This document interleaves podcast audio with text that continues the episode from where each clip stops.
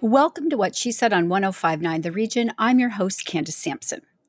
It's almost impossible to keep up with the news anymore with so much happening at home and abroad. It's terribly overwhelming. So, as we approach the three year mark of the pandemic in Canada and deal with the economic pressures of war overseas and the pandemic at home, not to mention the incomprehensible loss of lives, and so, so much more, all I want to say to my listeners is that I hope you're taking the time to put your oxygen mask on first by stepping away from the news when you need to and taking care of yourself. As usual, though, I'm here weekly to give you a little bit of information on a variety of topics to keep you in the know and to provide a little perspective from amazing guests. This week, I speak with Ruslana Savensky, founder and driving force behind Help Us Help the Children, which has been helping orphans in Ukraine for 30 years now deeply passionate about saving Ukraine's children and nurturing a new generation that will deliver a prosperous future for Ukraine, Ruslana has been working tirelessly, especially the last two weeks, to help all the orphanages she works with and to help find safe passage for the orphans they help. She joins me to share ways that we can get involved.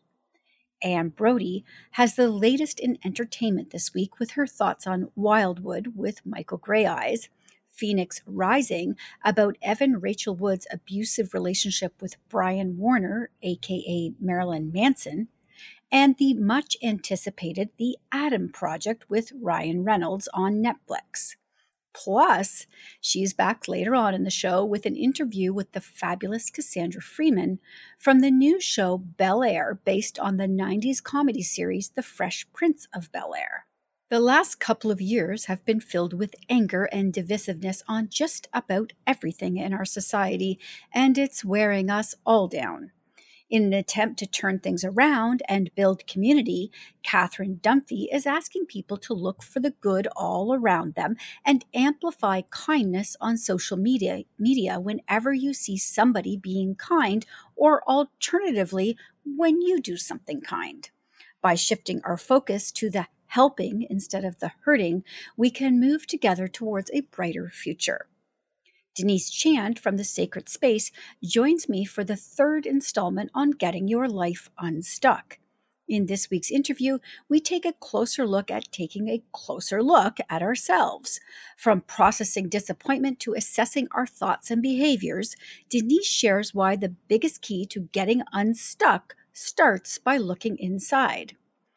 Betrayal, believe it or not, can be an opportunity and Stephanie Rourke Jackson, founder of Beacon Coaching and Leadership, is joining me today to discuss how. While admittedly there is pain when betrayal happens, Stephanie, through lived experience, wants you to know that you can move on together with the person who betrayed you and step into a better life together. It's another full week at What She Said with interviews that empower, educate, and entertain. So let's jump in right now on 1059 The Region.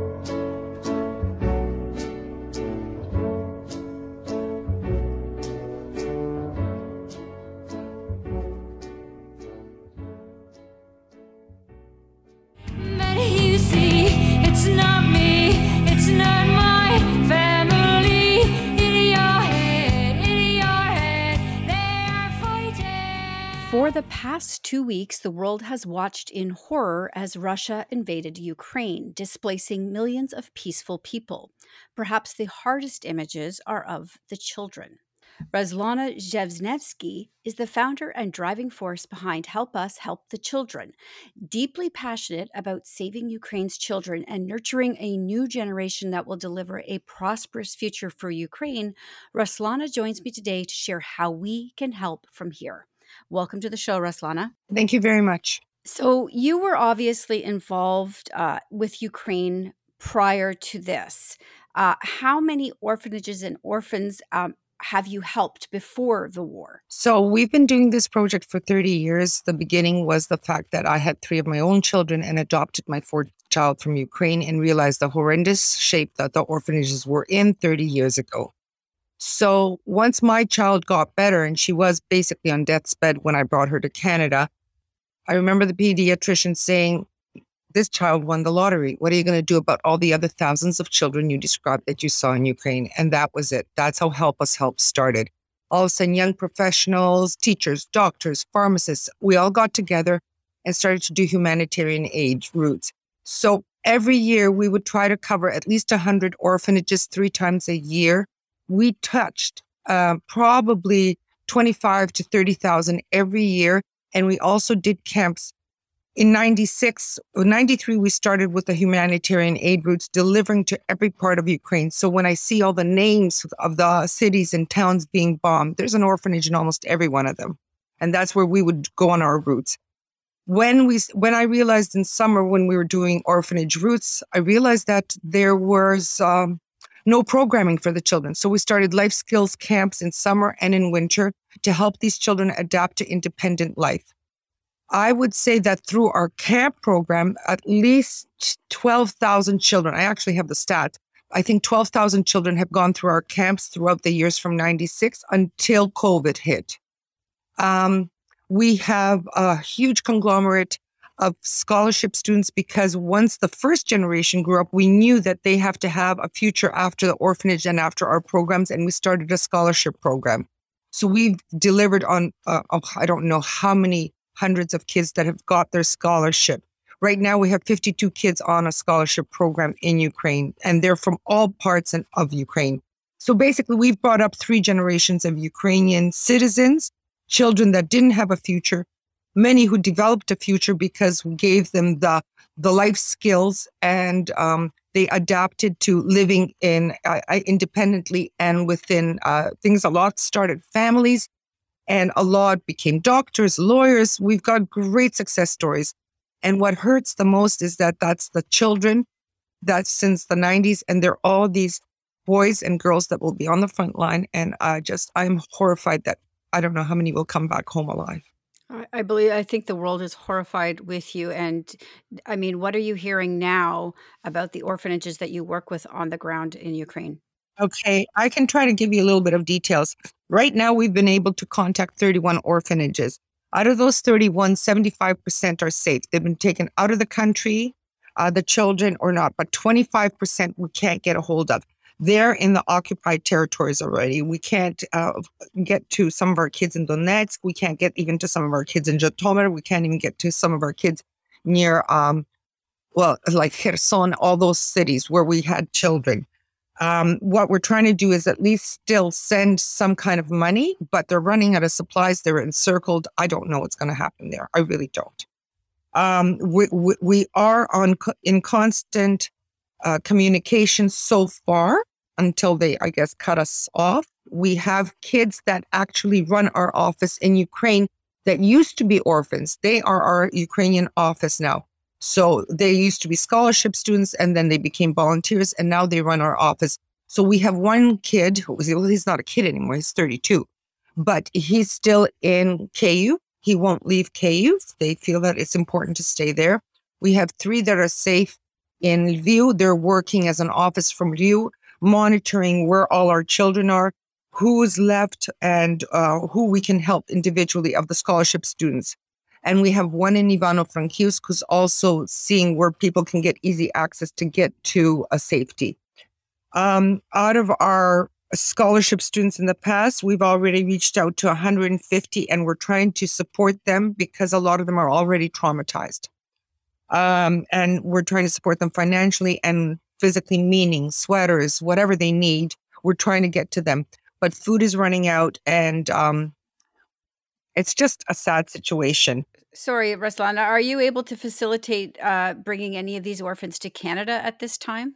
Not yet. It's too early in the game. It's only 14 days, but there are people here willing to charter planes and bring them to Canada. So I have heard that, and they're trying to see if uh, we can arrange that. And so I have a phone call with them later on today. Um, But we also have to do the refugee status papers. That's just come out from uh, the ministry um, in the last two days. And, uh, you know, we're trying to navigate through those papers, and the portal's not up fully yet on the Canadian government side, but we are putting in phone calls. We'll see what we can do. We're not there yet. Right now, we're in what I would call emergency mode supply what they need, um, deliver what we can, save who we can save. That's where we're at right at this moment. I would say, you know, the team is working really hard on the ground. I'm devastated because it's three generations of youth we brought up with the thoughts of civil society, democracy, freedom. And this man, this crazy man, decided that he doesn't like it and he's going to kill, bomb all of Ukraine and kill as many people as possible. It is horrible. The request that I got to ask, you know, so maybe it can go um, via you as well, is give us a green corridor. We can't get the kids out safely. Every time we wander out, they start shooting at us. We can't, and then we have to retreat. So that's their big uh, request. If we can get them out of there, then we can bring them to Canada. We can do anything. Like we can get them out. But they they go out and then they have to go back in because they start shooting at them. So we need to, as a nation, as a, a, global society, demand a, a green corridor for um, these children and adults and whomever has to get out. Actually. So, people who are listening, then, I'm sure people are listening. We all feel helpless at this moment. Um, what can we do? How can we help you? So, we have two uh, projects we're doing right now. We're doing the ac- evacuations and a status on all the children, trying to help them. And the second thing we're doing is de- delivering um, basically a first aid military. Well, it's not. It's called IFAKs. They're they're actually first aid kits for all the soldiers on the front line because they were out of them because of the past war in Syria. So it was like defunct. So we're building them there. Actually, there are people on the ground uh, that are putting them all together for us, and then we're going to deliver them to the front line and to Kyiv and to all the centers. So that's one of our projects because we do work with veterans and their children as well once this war started in 2014, we added that project to help us help. And so we deal with those families and all those veterans are now back on the front line. So we they and the first thing they said is we have no IFAKs. They're called IFAKs, International First Aid Kits. So we are putting that together. We're also getting medicine, over the counter medicine, such as acetaminophen, all the things that uh, soldiers need for pain, et cetera, et cetera, gauze, you know, like all the things that we can do in terms of, um, we can't do prescription drugs, but there's a lot of things that are painkillers should something happen or they get sick or whatnot. Um, the other thing that we're going to be looking at is uh, the donations to keep us going. And I can give all that information to you. The checks can be made payable to help us help.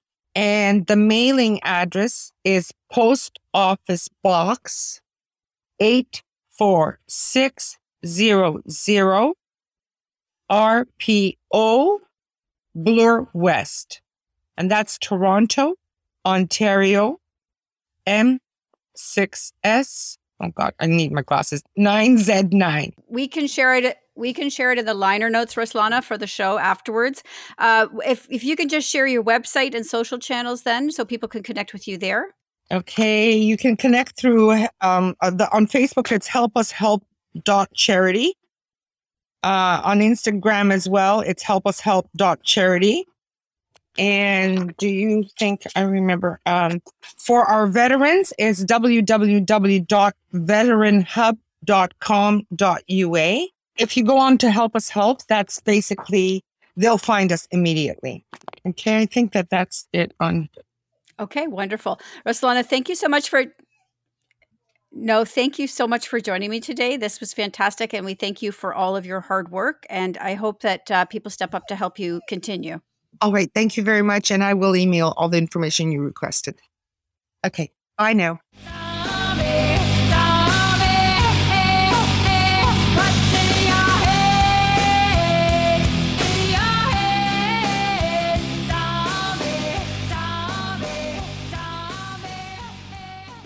More with Candace Sampson and what she said coming up on 1059 The Region. Welcome back to What She Said with Candace Sampson on 1059 The Region.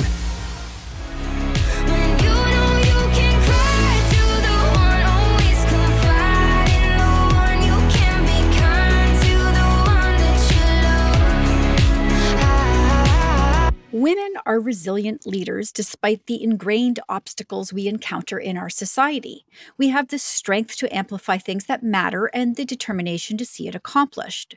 My next guest is an author, advocate, and founder of the Kimberly Project. Catherine Dunphy was spurned to action after the sexual assault and attempted murder of her sister in law and began the process of starting a nonprofit to help facilitate an end to violence against women and girls. With all that is happening in the world today, Catherine is now inviting us all to amplify kindness and joins me to discuss how we can get involved. Welcome to the show, Catherine. Thank you for having me, Candace. I appreciate it. So you and I were having a discussion, um, you know, on uh, online, and you told me about this, and I immediately jumped on and said, "Yeah, let's get this trending." So, what inspired you to start this? Well, I think that it has been a very heavy time for everyone. We are emerging from a pandemic, and during the pandemic, there was um, unfortunately a huge surge in violence against women. Um, and two women in my life encountered said violence. My sister in law, Kimberly, who um, was violently attacked by an unknown perpetrator, and then my sister, who fled an abusive relationship during the law, first lockdown. So, so it felt very much like all a lot of the women in my life were in crisis because of violence being projected or perpetuated against them. Um, and I just thought, no, that can't keep happening. Um, so, um, so I, uh, at the time, I started a fundraiser and we raised funds to help my sister-in-law. But now that we are in the process of um, launching the Kimberly Project, emerging from the pandemic right into the open arms of a potential war, uh, world war, I'm like, we need to cultivate some kindness in our lives. We need to touch that part of ourselves, that empathetic part of ourselves, and reach out to those around us because that's how we are as creatures. As human beings, we are relational. And the reality is is that doing something good makes you feel good, but it makes other people feel good and it draws the community together. And I have to say, the community of Whitby did an amazing job rallying around my sister-in-law. They they showed that a little bit of kindness can really make a difference. And so the amplified kindness is a way for us to try to cultivate openness to to love and solidarity among among human beings. And um, I think that we lose sight of how important that is, not just for the individual, but for us as a society, so that we can, you know, um, have a peaceful life. So we're not bogged down by war and division and hatred and racism and all of the negative things that we have encountered um, since the advent of COVID and, you know, all of the things that trickled out of that the complaints and the trucker convoys and you know it has been a very hard time for everyone and the best way that i know how to make it better is to do something for someone else so i'm asking everybody let's do something for someone else come on because it's And I think I think that's that's an easy ask. And I Mhm. think also it's it you know if if at this point if we're at this point in things and we don't recognize Yeah. that we have been played on social media i know with th- this division and this nonstop rage Yeah. uh, and basically abuse. Mhm. Uh, what we've been, we've all been, uh, you know, victims of uh, Yeah. for the last few years. Uh, you know, it's time to push back and you know uh, infect things with kindness instead of hatred, Yeah. and uh, get people jumping on that hashtag for a change. yeah Uh, so there is uh, the hashtag actually is amplify kind, kindness. it is Um, and I think you would probably agree that these acts shouldn't be performative. Um, you know, don't do them just for the sake of getting it on video. Yeah. Maybe do them without do telling them. anybody. yeah yeah like you know you don't have to you don't have to do a big production. This isn't about, you know, uh, getting screen time. This is about plugging into our empathy, plugging into our sense of we can we can get through this. We are in this together, kind of like that sentiment early in the in the pandemic, um, but in a way that is going to really help someone out there that really is struggling. Um, so yeah, so I'm like I encourage everyone. You don't have to promote. You know, put your post your videos. If you do, please, you know, that's great. I want to be tagged. You can find me on Instagram. You can find the Kimberly Project on Instagram. Um, and we want to share that. We want to raise hope. We want to raise the mood and, and amplify goodness as opposed to everything that is weighing us down at the moment. Yeah. And I would say also to share to share things, the nice things, just little things that people do for yeah. you. Yes. Uh, and amplify those moments. I mean, I have to tell you, you know, a gentleman the other day at the grocery store parking lot took my empty cart from me to put it back in the corral. And I almost broke out into tears because yeah. it was just the smallest act of kindness that was so, is so lacking in our world today. That moved me. So these moments, just little moments, and can move into big moments. So let I'm with you. Let's amplify kindness. Yes. Uh, where can everybody find you, Catherine? They can find me on Instagram. My handle is Catherine Thinks, um, or they can find the Kimberly Project, and it's the handle is the Kimberly Project on Instagram. We're building our website right now because we're really, really new and we have a lot going on, like everybody right now. Um, but we encourage everyone to do whatever little thing you can do you know, even like, you know, a secret kindness, you know, leaving something on a neighbor's doorstep. Like honestly, it's such um it's such a positive feeling and it feels so hopeful and we are starved of hope right now. So I hope myself that we all participate so that we can raise morale. Um, and so, you know, we don't lose sight of the fact that um, we're all one people. Okay. Thank you so much for joining me this week, Catherine. Thank you.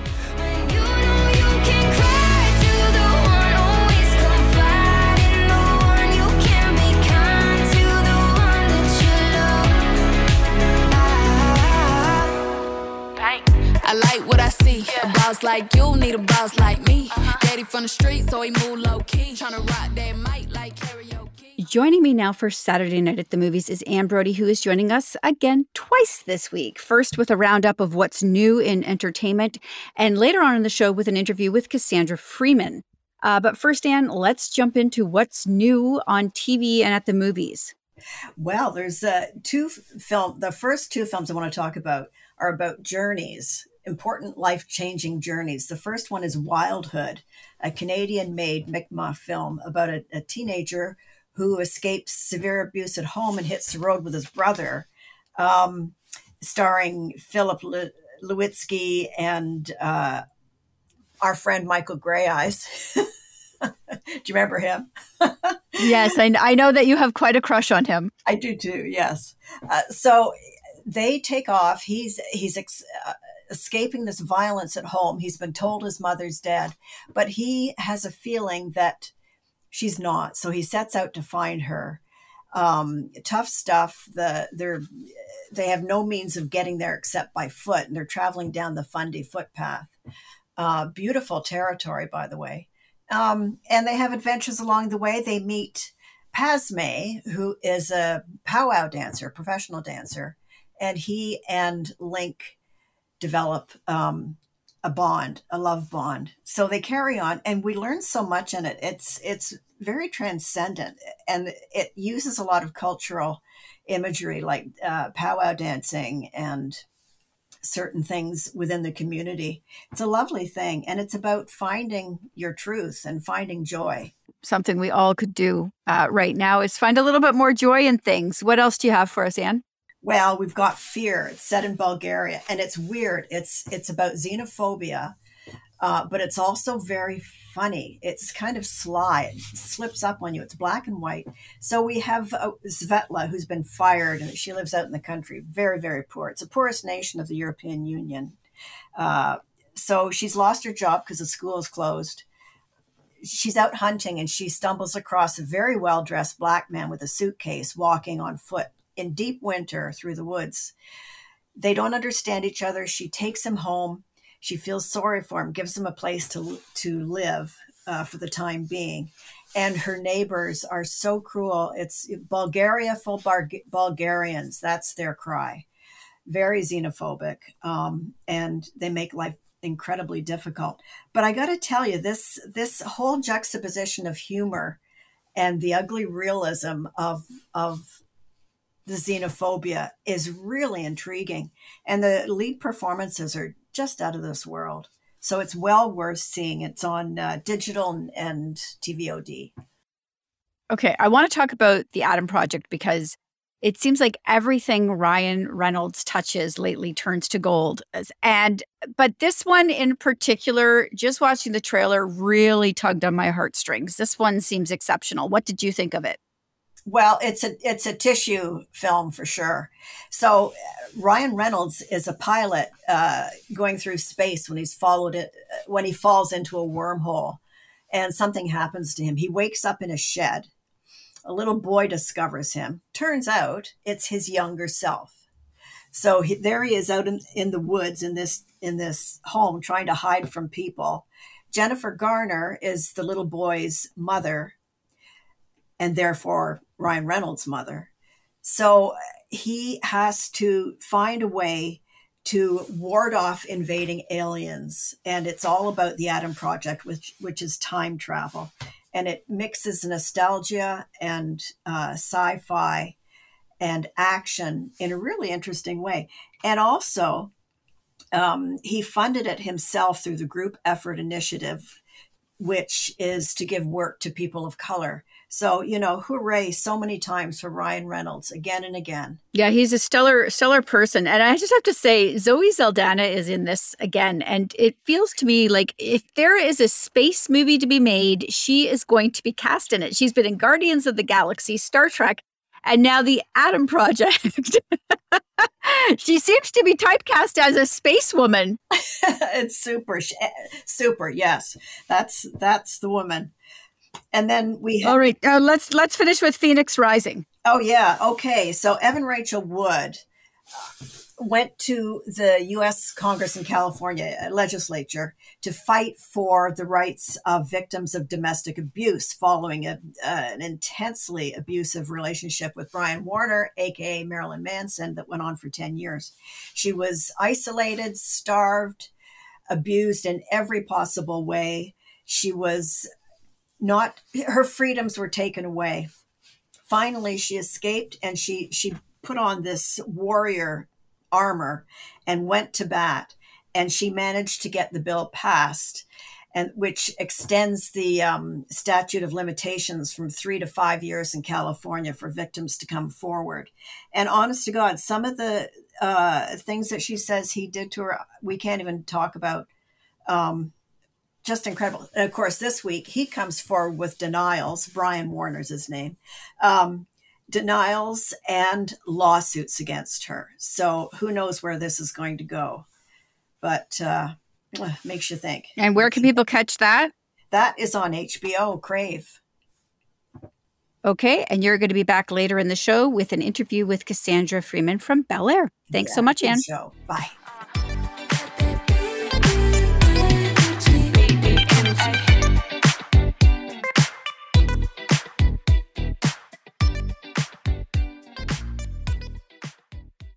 More with Candace Sampson and what she said coming up on 1059 The Region. Welcome back to What She Said with Candace Sampson on 1059 The Region.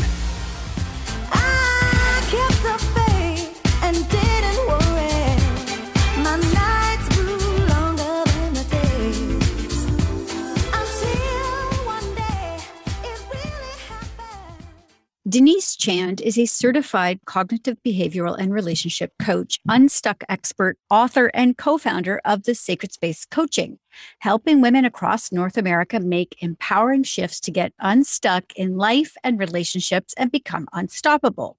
She is joining me today for the third in a year long series helping women from all walks of life get unstuck and feels like we need you more than ever right now, Denise. So let's jump in.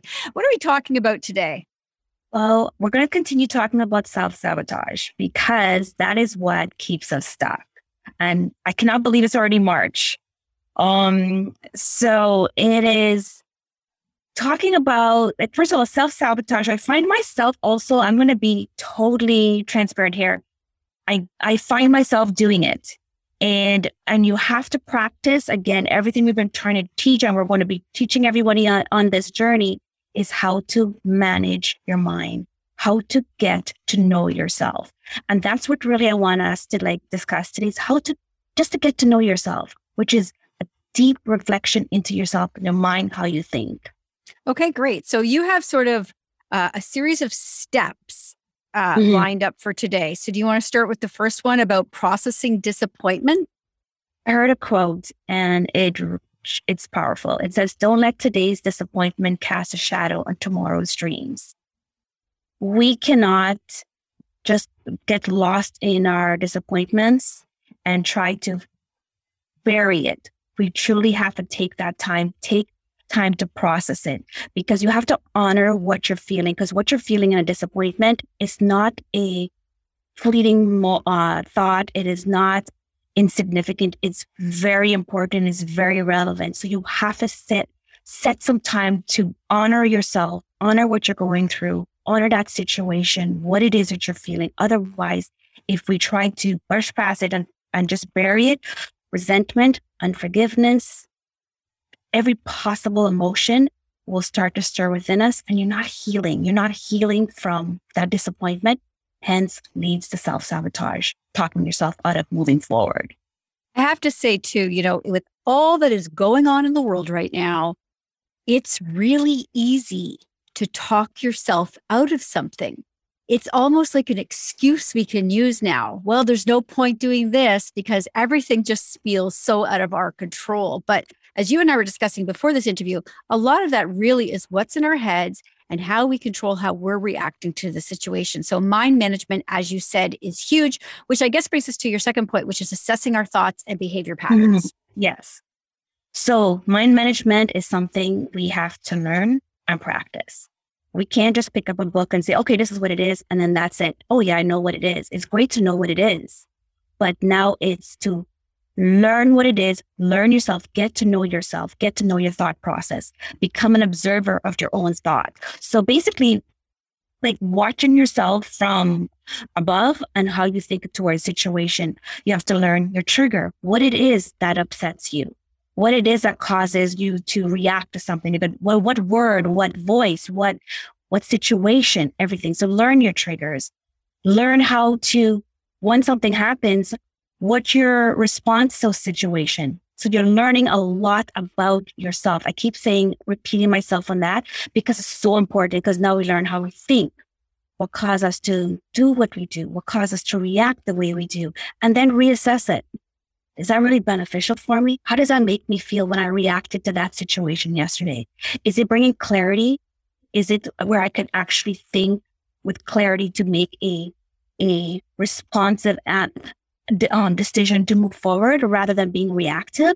Because if we react, we're reacting of emotion. If we respond, we're responding, we're responding from a place of clarity. So again, learn your trigger, learn your thoughts, how to move, why you think the way you do, and assess yourself and then practice mind management. I cannot like overemphasize how important it is to keep practicing it every day, every situation, no matter what it is. Right. Well, I mean, it may it may seem difficult for people to think, oh, there's brighter days ahead, because you know we all fall into that. Uh, again, current circumstances. Uh, but let's, you know, how do we then shift our mindset to to believing that they're not only believing but uh, behaving as if there is a more positive outcome on the horizon? Well, first of all, we truly have to acknowledge what it is that you're going through, what it is that's causing you that pain, to just suddenly not, to suddenly start thinking positive and make positive affirmation when you haven't really come to terms to what what's going on in your life, that disappointment, that pain, whatever it is, relationship, job, finance, whatever it is, you have to first of all, the first key is to see what the situation is, acknowledge the pain, acknowledge what you're feeling.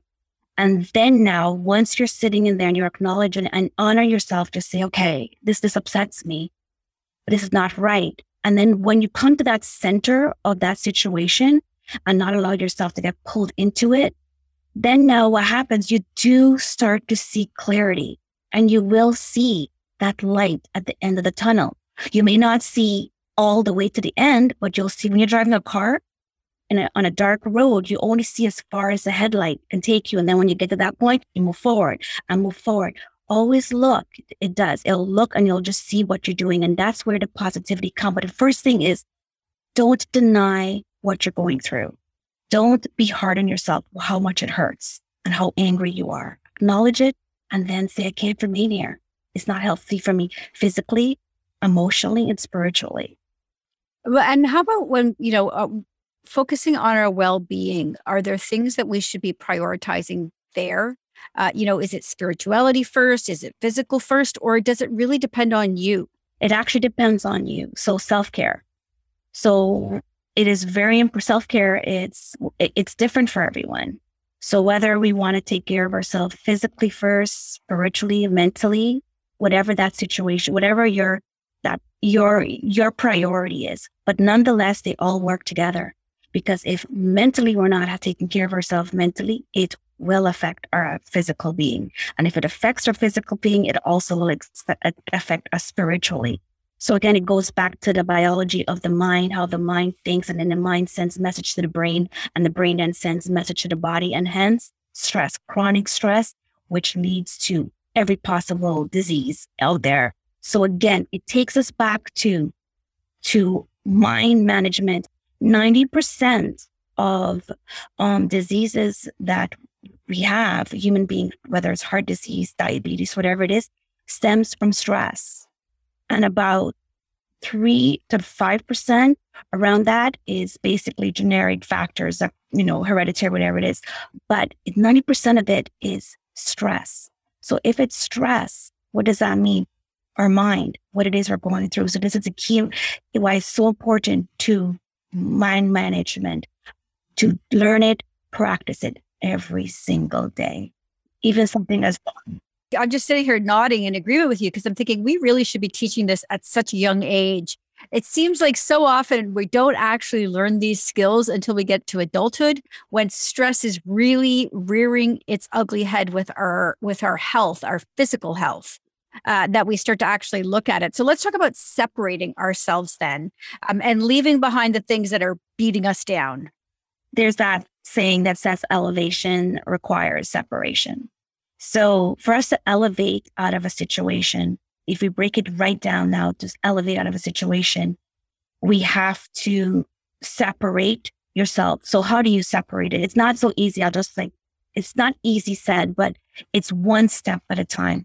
Understanding that what it is, what's, what factors that are in your life right now that's causing you. So if it's people that's not serving you in a healthy way, a situation that's not serving you in a healthy way, going to a certain going to certain places that's not serving you in a healthy way, even listening to certain music, television show, whatever it is that's not serving you, start to separate yourself. That's what it is. You start to separate yourself from situation, people, whatever it is, because not everything that that we keep in our life, that are in our life, serves us in a healthy way, which brings us to something I always say for that mental bridge. If that mental bridge is unhealthy, burn it. Again, mind management. Going back there, self care. I wrote a blog on that on elevation. Um, requires uh, separation. So on our social media, you read a little bit about that, how you separate and start to take care of you, you, everything about you, your dreams, everything, and start healing.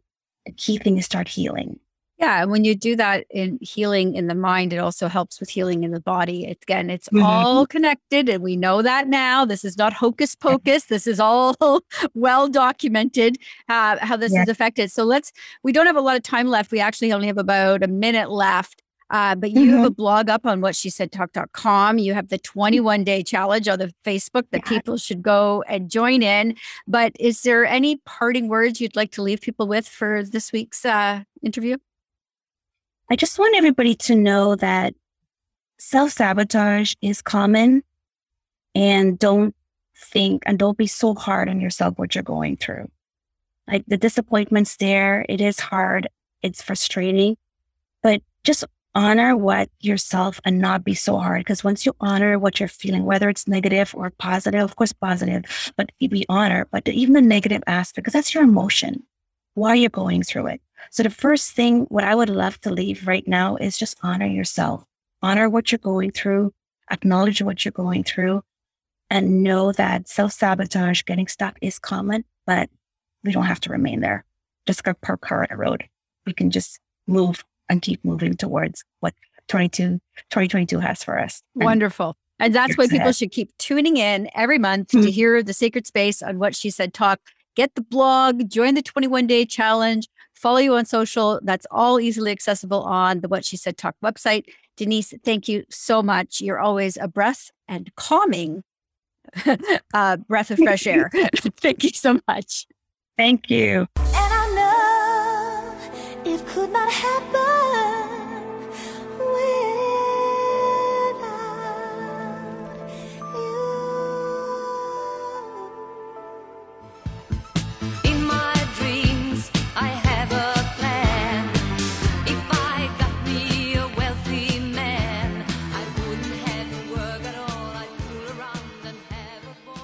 Well, you know, this uh, first season of Bel Air, which is the um, years, decades later uh, sequel to Fresh Prince of Bel Air, is so fundamentally different.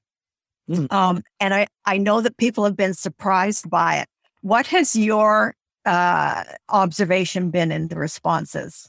what I've observed is that people who have seen it, they fall in love with the new show in like three minutes. They feel, uh, especially people from the African American community, I think they really feel seen. And even in the subtleness of some of the choices we've made, I mean, the music, people are just really overwhelmed by how much they felt thought of. And then people who haven't seen it, they feel just like it's the rudest thing we could ever do to touch a classic. And I understand that because that's how I felt too before I ever saw Morgan Cooper's viral trailer of this idea. Before I ever saw it, I thought it was ridiculous. I thought it was challenging and dark and in most ways unrelated to the original, which was pure entertainment. But this is, it's entertainment plus it's provocative and very much of the times. And I think that is so important. So, you know, congratulations on it. Thank you. You know, to me, it points to as well, like you look at all of the great comedians, they take pain and turn it into joy. And so, of course, Fresh Prince did the same thing. They took very difficult conversations and found like the joy and funny in it. But if you take the joy and funny out and just look at it, you're like, oh, that's a lot. And I must say that um, Aunt Viv is such a strong role model as a woman, as a wife, mother, aunt, and uh, and protector. But she can't be perfect. So tell me what's coming up. Honey, you know, Aunt Viv starts off uh, sort of claustrophobic in her world. She's like a perfect paper doll cut out of like Michelle Obama. She's trying her best to be like this specific sort of wife for her husband who's running for DA for a woman who lives in Bel Air. And I think when Will comes in, his presence reminds her of who she used to be that non apologetic, unapologetic artist that was in her that just went to sleep because you know it's so normal for women to get focused on their husbands lives or whoever their significant other is. It's just like something we're great at being chameleons and i think over the course of the show you start to she starts to realize like forget being a chameleon.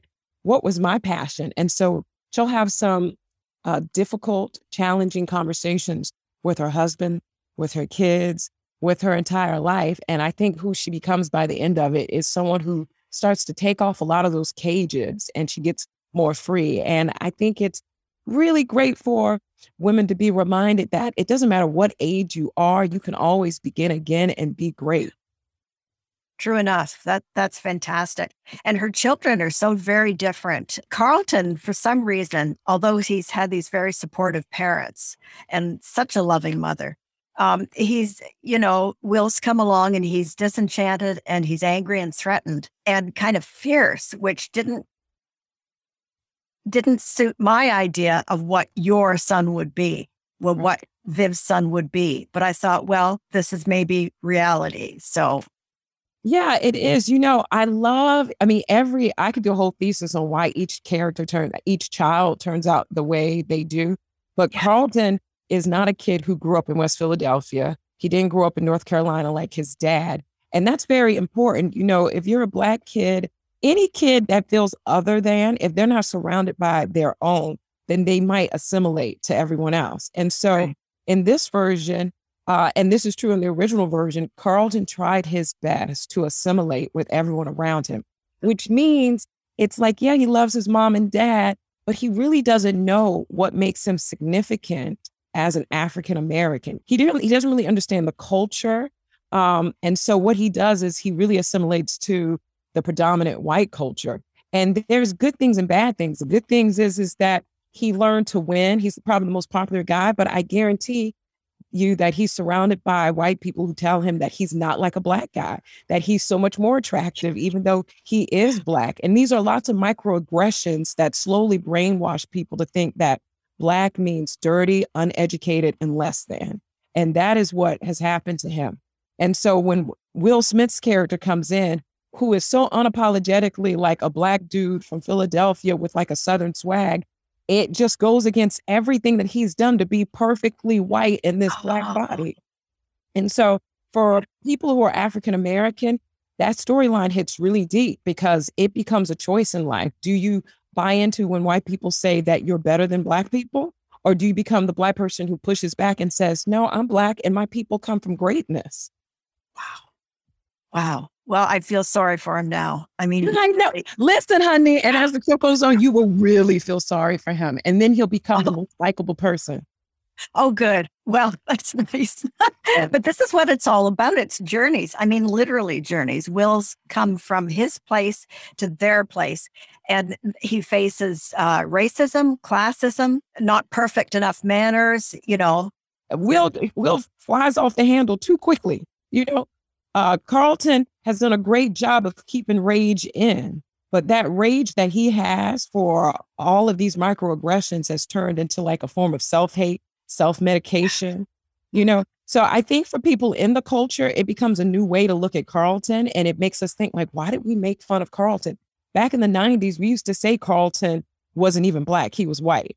And now in 2020, looking at that through a different lens, you realize how horrible that is. Any you're black if you're born in Africa, you're black if you're born with darker skinned people. Like there's no club here. And I think for white people, it makes them realize, like, oh, why did I ever say that thing to my friend about her not being really black? Or what does it mean when I tell someone that they're pretty for a black woman? Like, what does that mean? So the oh show oh does God. a lot of things on a subtle level. Best of luck with the show. And I hope that there's another season so we can all learn and we can all empathize in our own ways. So thank you so much. More with Candace Sampson and what she said coming up on 1059 The Region. Welcome back to What She Said with Candace Sampson on 1059 The Region.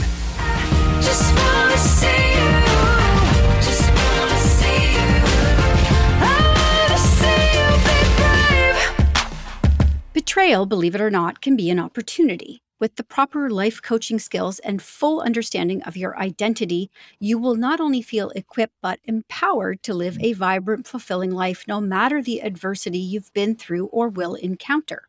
Stephanie Rourke Jackson, founder of Beacon Coaching and Leadership, is on a mission to help people step into the full potential of their true essence. She is joining me today to discuss betrayal trauma and how to find the opportunities within it. Welcome to the show, Stephanie. Hi, Candace. Thank you so much for having me.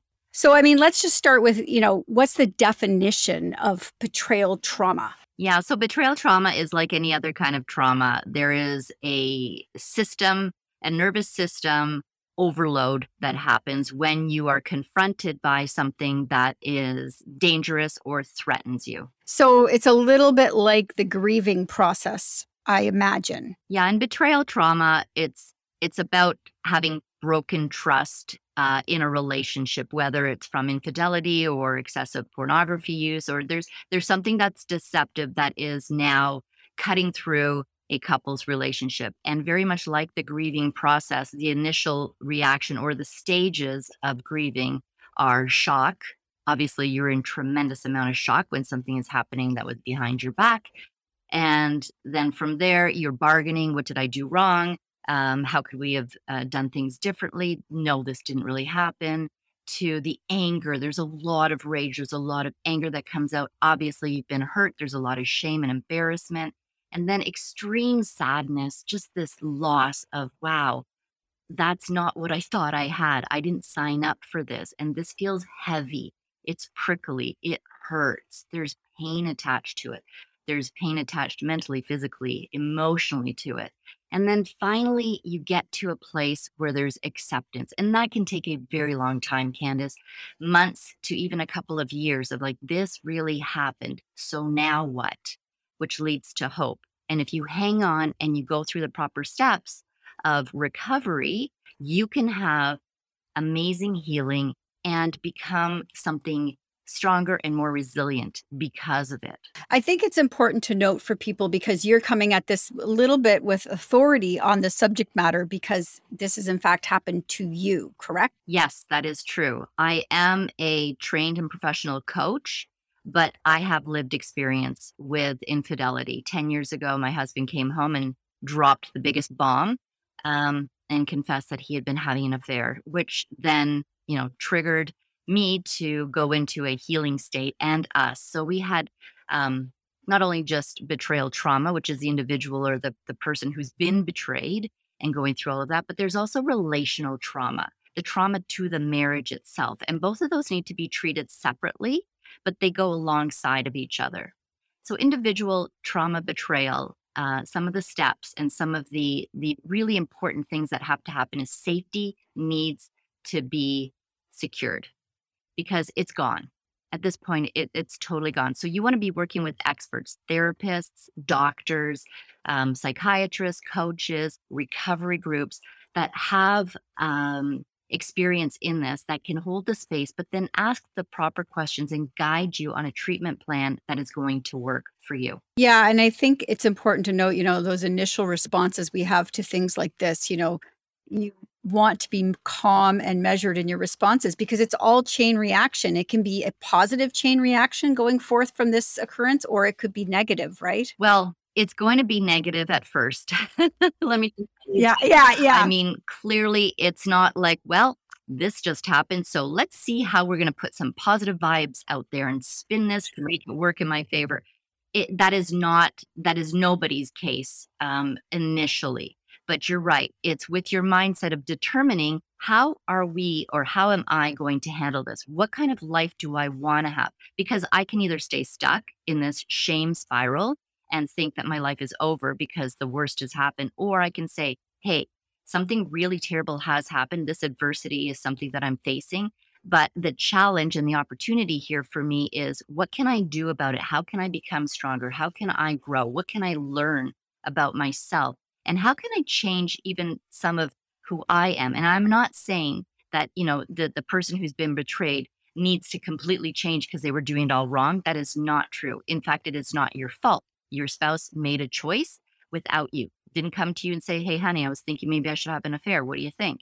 I mean, this was done behind your back. So you can either say, Well, I, you know, uh, you can stay in that place of shame and discomfort and embarrassment, or you can choose to say, Okay, this is what happened. What are we going to do? Who am I going to bring into my tribe? Like, who are the people that I trust? Where do I feel safe? How am I going to rebuild? And there are some changes. There are some things that in my personal life, like I had to really look at. Okay. This is a deep, heavy subject. I wish we had a lot of time to talk about it. We don't, unfortunately. I do hope this doesn't happen to anybody, but if it does, I want them to be able to connect with you. Uh, you have excellent advice on this subject matter, um, amongst other things. So, where can people find you? Yeah, I'm at beaconcoaching.ca.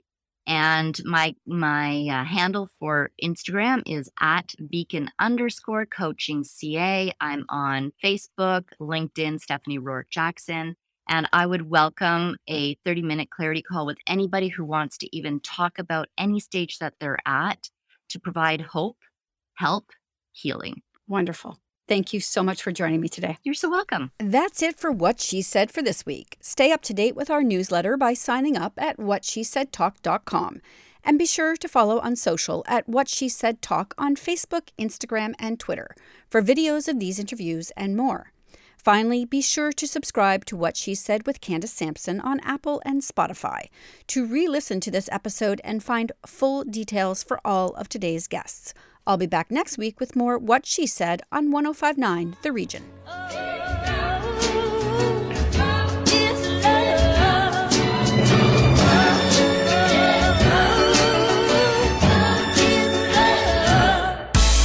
Previous episodes of What She Said on 1059theregion.com.